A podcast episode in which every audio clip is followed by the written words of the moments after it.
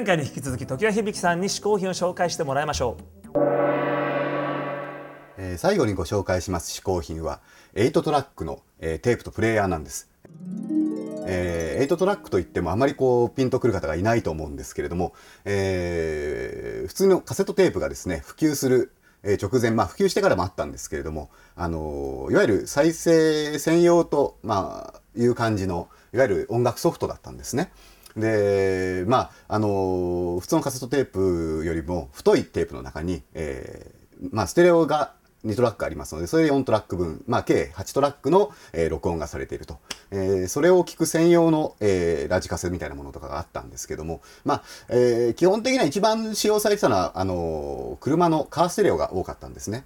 ただ、えー、結構ですねあのいろんなプレイヤーがありまして、えー、例えばですねこういうようなこれなんかもラジカセのような形なんですけどラジオはついてないんですね。もう A トラ聞くだけでこうここにガチャッと A トラを横にこう刺すんですね。こうガチャッと刺していくと。刺していく。まあ、えー、これでなんかこうブラックミュージックやってこういうヒップホップみたいにしても意外とちょうどいい持ちやすさでいいんじゃないかと、まあ、スピーカーもでかくてかっこいいんですけどね。これはアメリカのリアリスティックというところの製品です。で最も、えー、A トラックのプレイヤーに人気があったのがこうナショナルなんですけどナショナルのですねこの8トラックこう爆弾のプッシュのようなねこういう可愛いこれは結構可愛かったんで非常にあの日本以外に海外でも非常に人気があったプレイヤーなんですね。でまあ同じく、えー、とナショナルはこういうあのハンドバッグっぽいものを出してましたね。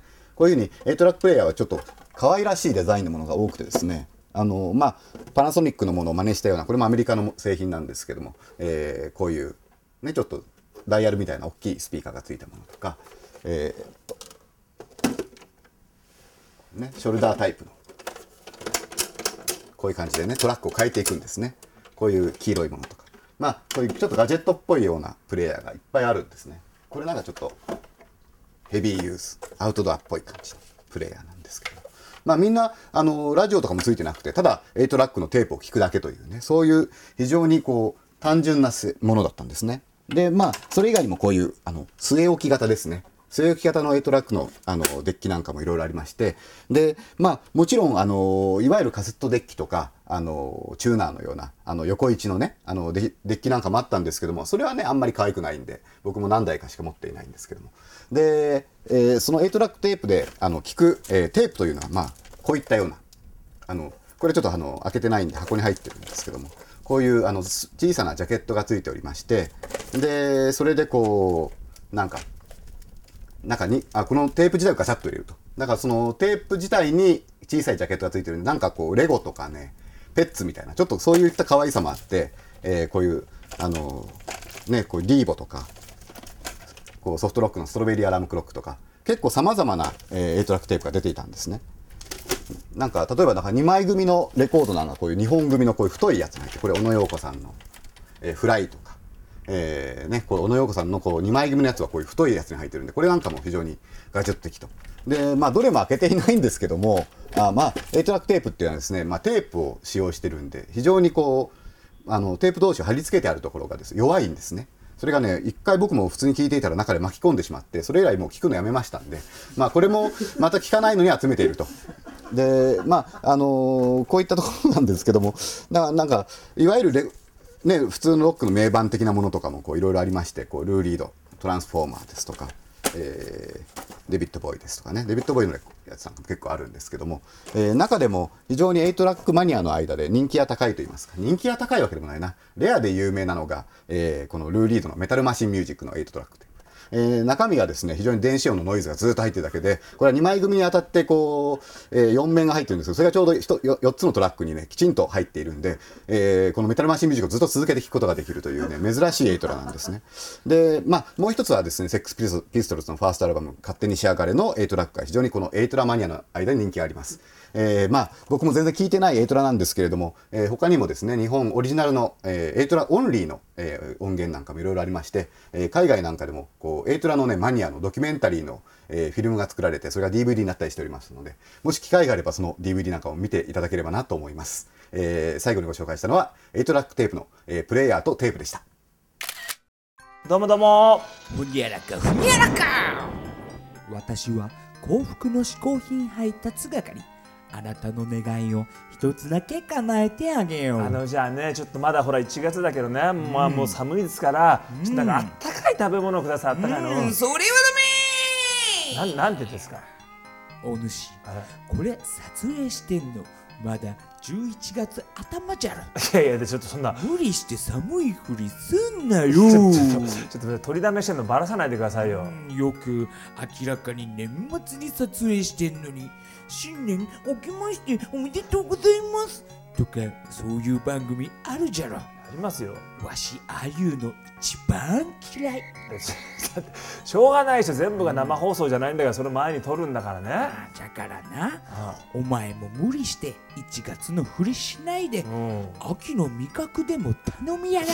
いやいやいや今は確かに11月ですけどこれ見てる人は1月で見てんだから秋の味覚今更紹介したってしょうがないでしょ。細かいな。バカじゃないよ。おめえはケツの穴が小せえだよ。なんなんですかさっきから。じゃあな季節に関係なく、、はい。つ配信になってもうまく合うようなもん持ってきてやるよ。いや嫌な言い方だな。なまあまあでだけどね。じゃあいいですよ、そういうね、うん。でいつでも使えるやつってまあ確かに便利ですから。そうだよ。季節に関係ないやつでいいから持ってきてくださいよ。季節感が全くないやつ。それでいいんでしょ？いやそれでいいんだよ嫌ねな言い方だな、まあまあ、まあいいですよ。じゃあね、もう季節感なくていいですから、これね、いつ見見てもね、ああ、いいなと思えるような、そういうお取り寄せ一つお願いします。わかるとカニもかぶんにゃりはじゃあそれもなるほどって、ちょっと、どうじゃ？これでいいだろう。じじい、おい。それ季節感ないっつっていいからもうただの卵こんなの持ってきたって、こんなの紹介してもしょうがないでしょ。うるさなんすか？いそれはなうん。ただの卵ではないのじゃただの卵じゃないですか。何なんですか？いやいや一度も割らずにうん殻の中がプリンになっているという不思議な卵丸ごとプリンじゃえ、これ中がプリンになってるんですか？そうじゃこれはなう。ん。遠心力を利用してう。ん。卵を割らずしてう。ん殻の中でプリン状態にしたというまさに卵の美味しさをそのまま詰め込んだプリンなのじゃ。ああ、なるほどね。すごいじゃろ。まあまあこれだったら確かにちょっと季節感は関係ないですけど、ちょっとこう試してみたくなるいいじゃないですか。わ驚くぞい。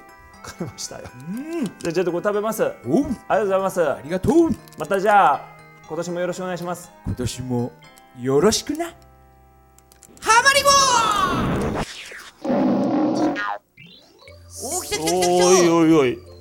た卵。今回はこれ完璧に卵ですね。完全な卵ですよ。でもこれどこも割れてないのに、う中がプリンになってんだって。いやそれ嘘ですよ。いやそうでそれを、うん。こちらのね蜜をかけて食べるとまさに蜜プリンの味になるという卵。それも嘘ですいよやいや本当だと思うよ。いやちょっといやいや。いやじゃちょっと食べてみますこれね、うん。よいしょ。それはダメわあ。ちょちょっとなんでここできたんですか？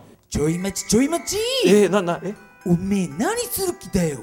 いや何する気だってあなたはこれ割ってプリンで食べろって言うから。ああもうこれだから素人は嫌だよ本当に。えなんなんですか、お主うん、プリンに醤油をかけるとウニの味がするという噂を知っておるか？あーなんかそういうのありますね。聞いたことありますよそういう噂は。どうじゃ？その卵でやってはみぬか？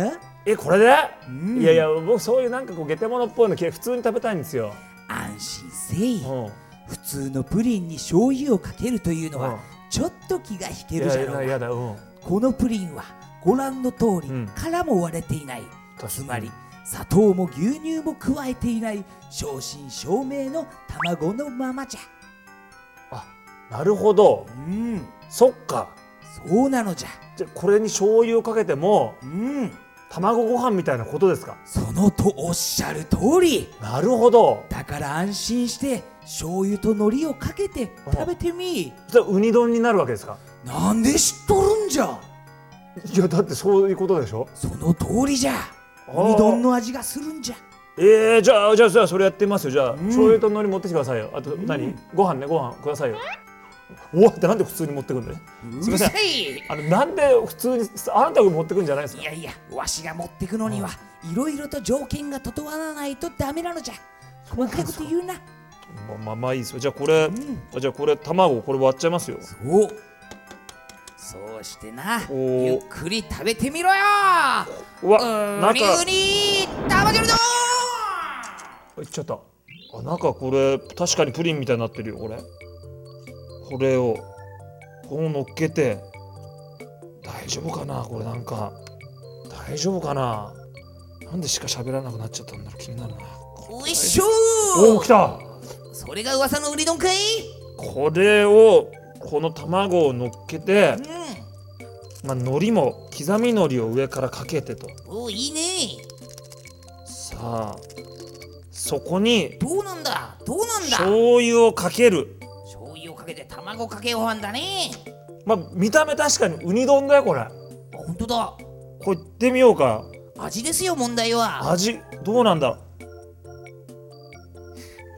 えまさか驚きの？うウニ丼。ウニ丼きた。えこれ本気でウニ丼だよ。本気でウニ丼きた。めちゃくちゃうまい。マジですか？そしてむしろウニよりも安いウニとかよりも臭みがなくてうん。全然うまい。やっぱすごいんだねその卵をね。割らないでっていう技術が。これちょっと今までで一番ヒットかもしれないよ。それすごいな。うまい。うわ。もうこの殻についてるのも全部入れちゃおうこれはね発明ですよこれ本当に。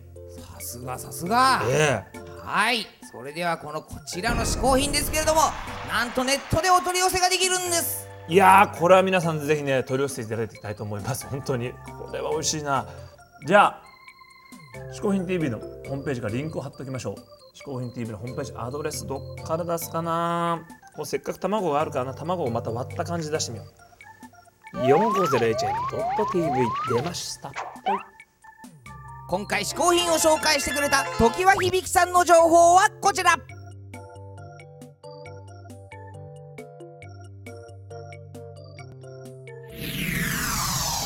はい、嗜好品 TV またこんな素晴らしい食べ物も見つけてしまいました。これからも皆さん見てください。お送りしたのは小宮山由紀と。シカでした